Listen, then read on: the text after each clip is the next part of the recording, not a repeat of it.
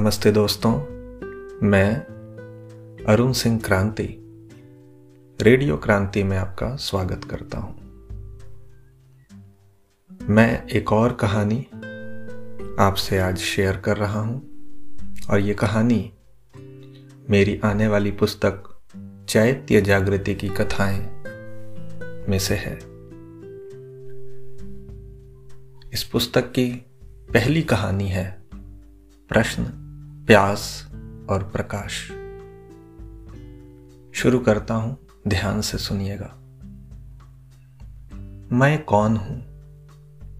क्या यह आकार विकार युक्त शरीर और इसके अवयव? या यह संकल्प विकल्पशील मन और इसके चैत्य भाव?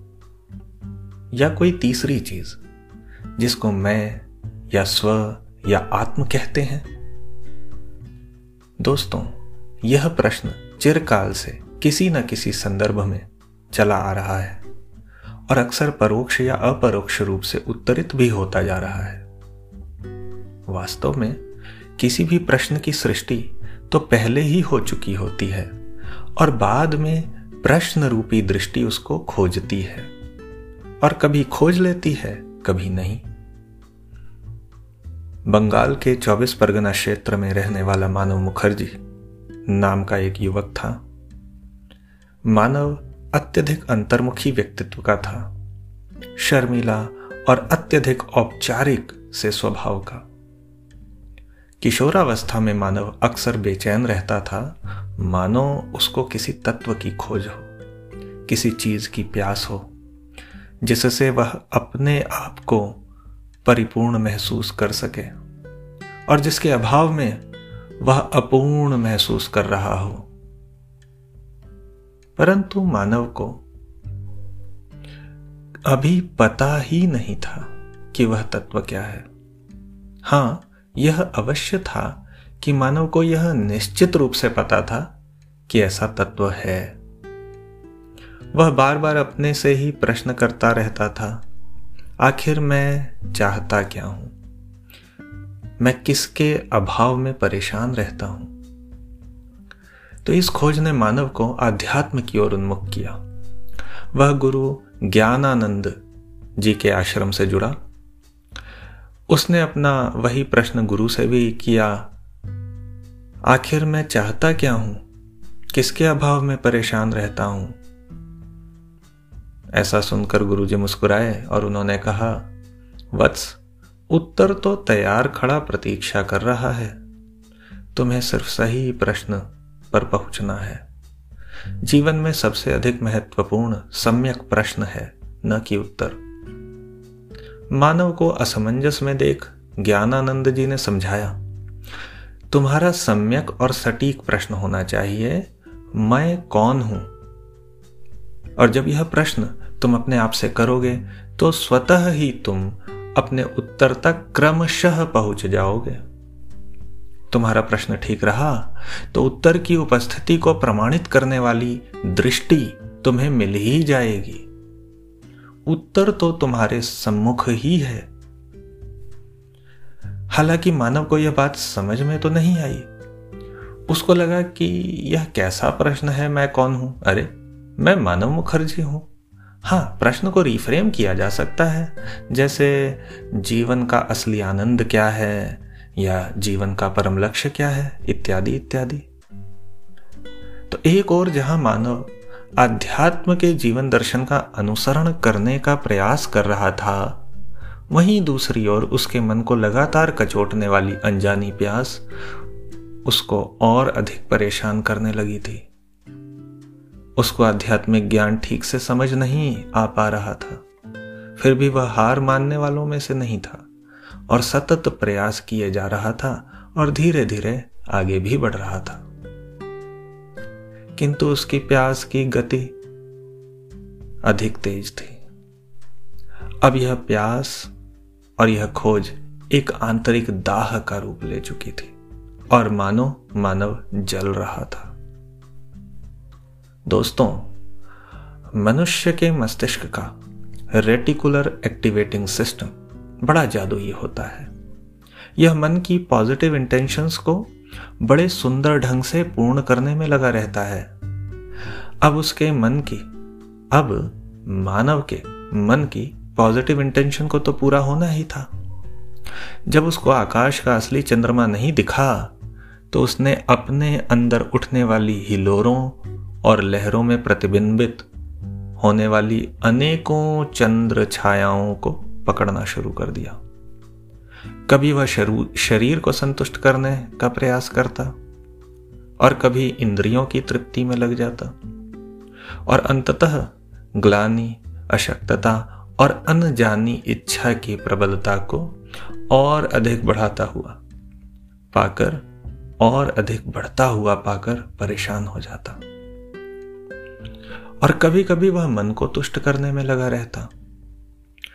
एक बार ऐसा हुआ कि उसने आकाश का चंद्रमा, उसकी असली खोज, उसके मन का असली गंतव्य,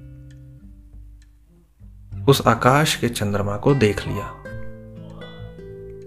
अब उसको पता चल गया था कि वह किसकी ओर आकृष्ट था और उसका मन क्या चाहता था। उसके मन के अंधकार को वही प्रकाश चाहिए था और उसकी प्यास को वही शीतलता। उसको वही शीतल प्रकाश का असली स्वरूप और असली स्रोत वह चंद्रमा चाहिए था। ओह, मैं मूर्ख आज तक उस प्रकाश के प्रतिबिंबों को पकड़ने में लगा हुआ था। ऐसा सोच सोचकर उसको नष्ट हुए समय का शोक होने लगा। और उसकी बेचैनी तो और अधिक बढ़ गई। उसको उस शीतल प्रकाश का स्रोत दिख गया था। उसको पता था कि उसके मन को किसकी तलाश थी। अब उसको मन का गंतव्य या मन की अंतिम गति की जानकारी तो शायद प्राप्त हो गई थी। लेकिन मुश्किल यह थी कि वह चंद्रमा तक पहुँचे कैसे? वह तो अपने विचारों की लहरों में, उनकी भवर में फंसा हुआ था। वह ऊपर, वहाँ, उस वास्तविक चंद्र तक कैसे पहुंचेगा? हाँ हाँ, उसको तो वही चाहिए था। उसको वहाँ जाना ही है। उसको कोई व्योम यान चाहिए। उसको वहाँ पहुँचना है। लेकिन कैसे मिलेगा वह यान? क्या वह छलांग लगाकर देखे? शायद पहुँच जाए। लेकिन अगर नहीं पहुँच पाया तो? फिर इन प्रश्नों के सागर में गिरेगा। वो भी काफ़ी ऊंचाई से। काफ़ी ऊंचाई से, गिरने से, पानी का करंट उसको चोट पहुँचा सकता है, या कहीं वह डूब ही ना जाए और उबर भी ना पाए। उसका मन, चंद्रमा, इन्हीं सब उधेड़ बुन में लगा रहता था। एक बार उसके विचारों में ज़ोर की लहर आई। लहर पर सवार हो मानव काफ़ी ऊँचा उठने लगा। उसको लगा कि वह चंद्रमा तक पहुँच जाएगा। वह कूदा भी, परंतु पहुँच नहीं सका और उतरती लहर के साथ अपनी मध्यस्थ चेतना स्थिति से भी नीचे चला गया और ऊपर नीचे करता रहा। और तो और, एक बार उन लहरों में भीषण सुनामी भी आई। अत्यधिक ऊँची लहर उठी। यहाँ तक कि वह लहर के आवेग से उछल पड़ा। परंतु कुछ ऊंचाई तक उड़ने के बाद अपनी गति खोकर और शारीरिक आधार के गुरुत्वाकर्षण के प्रभाव में नीचे उन्हीं लहरों में जा गिरा। अच्छा एक बार तो लहरों की ऊपरी परत पर वाष्पीकृत होते हुए जल कणों के साथ हवा में ऊपर भी उठ गया। परंतु वह वाष्प उसके शरीर का बोझ नहीं संभाल सके और वह गिर पड़ा। मानव ने यह सब बात ज्ञानानंद जी से साझा की। पहले तो वे भी मुस्कुराए। फिर उन्होंने कहा, प्रकाश तो सूर्य अर्थात आत्मा भी देते हैं। तुम उनको उपासना अर्थात निकट जाना क्यों नहीं करते? प्रकाश तो सूर्य भी देते हैं। तुम उनकी उपासना क्यों नहीं करते? मानो ने कहा, गुरुदेव, और प्यास का क्या? मुझे तो प्यास भी है। जिसके लिए मुझे शीतलता का स्रोत चाहिए, मेरा चंद्रमा चाहिए। सूर्य तो दहकाते हैं। मुझे तो शीतल प्रकाश की महक चाहिए। ज्ञानानंद जी, न जाने क्यों बहुत देर तक पुनः मुस्कुराते रहे। मानव बार बार सोच रहा था कि वे उसकी बात पर हंस रहे हैं या किसी और बात पर। और फिर, ध्यान दीजिए, एक दिन मानव को पता चल गया कि चंद्र का प्रकाश तो उसका अपना है ही नहीं। वह तो सूर्य के प्रकाश से ही स्वयं प्रकाशित होता है और उसी प्रतिबिंबित प्रकाश से जग को रात्रि काल में प्रकाशित करता है। पुनः सुने, मानव को एक दिन पता चल गया कि चंद्र का प्रकाश तो उसका अपना है ही नहीं। वह तो सूर्य के प्रकाश से ही स्वयं प्रकाशित होता है और उसी प्रतिबिंबित प्रकाश से जग को रात्रि काल में प्रकाशित करता है। अब तो मानव भी न जाने क्या सोचकर पूरी रात चंद्रमा को देखकर मुस्कुराता रहा। उत्तर तो उपस्थित था। परंतु प्रश्न क्या था? मानव को याद ही नहीं आ रहा था। अब मानव, ध्यान दीजिए, अब मानव प्रश्न खोज रहा था।